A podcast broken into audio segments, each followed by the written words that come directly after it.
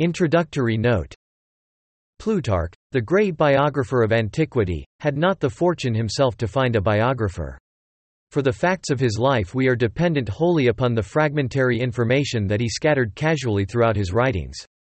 From these we learn that he was born in the small Boeotian town of Chaeronea in Greece, between 46 and 51 AD, of a family of good standing and long residence there, that he married a certain Timoxena, to whom he wrote a tender letter of consolation on the death of their daughter, and that he had four sons, to two of whom he dedicated one of his philosophical treatises.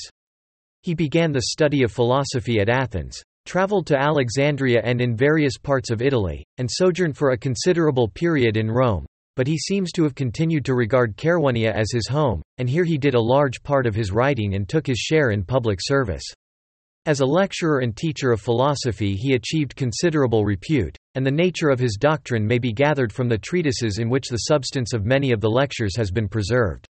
His death is placed between 120 and 130 AD. The ruling passion of Plutarch's life was ethical. His miscellaneous writings are known collectively as his Morals, and though they deal with a great variety of themes, the prevailing interest is so strongly centered on conduct that the title is not unsuitable. Many of the subjects of his biographies, even, are treated as models of virtue or warnings against vice, and as a rule he was more concerned about portraying character than about intricacies of political history. The parallel lives of famous Greeks and Romans have their name from the author's plan of setting side by side a Greek statesman, soldier, or orator, and a Roman of eminence in the same field, in order to gain illumination from the comparison, and in this way he covered almost the whole history of Greece and Rome from legendary times to his own day.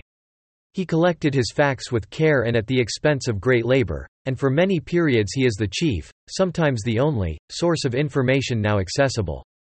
In general, the Greek lives are more learned than the Roman, partly, no doubt, because of the greater difficulty of getting information as to Roman affairs when he was writing in Greece, partly because, as he tells us, his mastery of Latin was incomplete. The biographical as distinct from the historical purpose was entirely deliberate. It must be borne in mind, he says in his Life of Alexander the Great, that my design is not to write histories but lives. And the most glorious exploits do not always furnish us with the clearest discoveries of virtue or vice in men. Sometimes a matter of less moment, an expression or a jest, informs us better of their characters and inclinations, than the most famous sieges, the greatest armaments, or the bloodiest battles whatsoever. Therefore, as portrait painters are more exact in the lines and features of the face, in which the character is seen, than in the other parts of the body, so I must be allowed to give my more particular attention to the marks and indications of the souls of men, and while I endeavor by these to portray their lives, may be free to leave more weighty matters and great battles to be treated by others. Most of the critical comment passed upon the lives is but an elaboration of these statements of their author. The proportions and the significance of political events were often hidden from him, but in his portraiture of men he has laid the world under a perpetual debt. The influence of these lives it is almost impossible to exaggerate.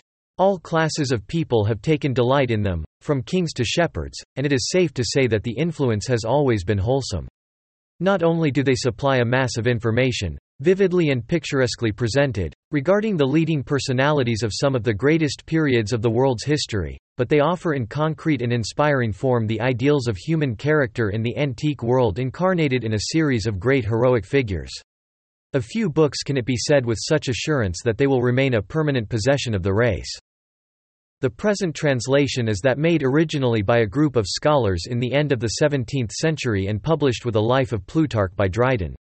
This, usually called the Dryden translation, was revised in 1859 by Arthur Hugh Clough, who corrected it by the standards of modern scholarship, so that it took the place which it still occupies as the best version in English for the purposes of the general reader.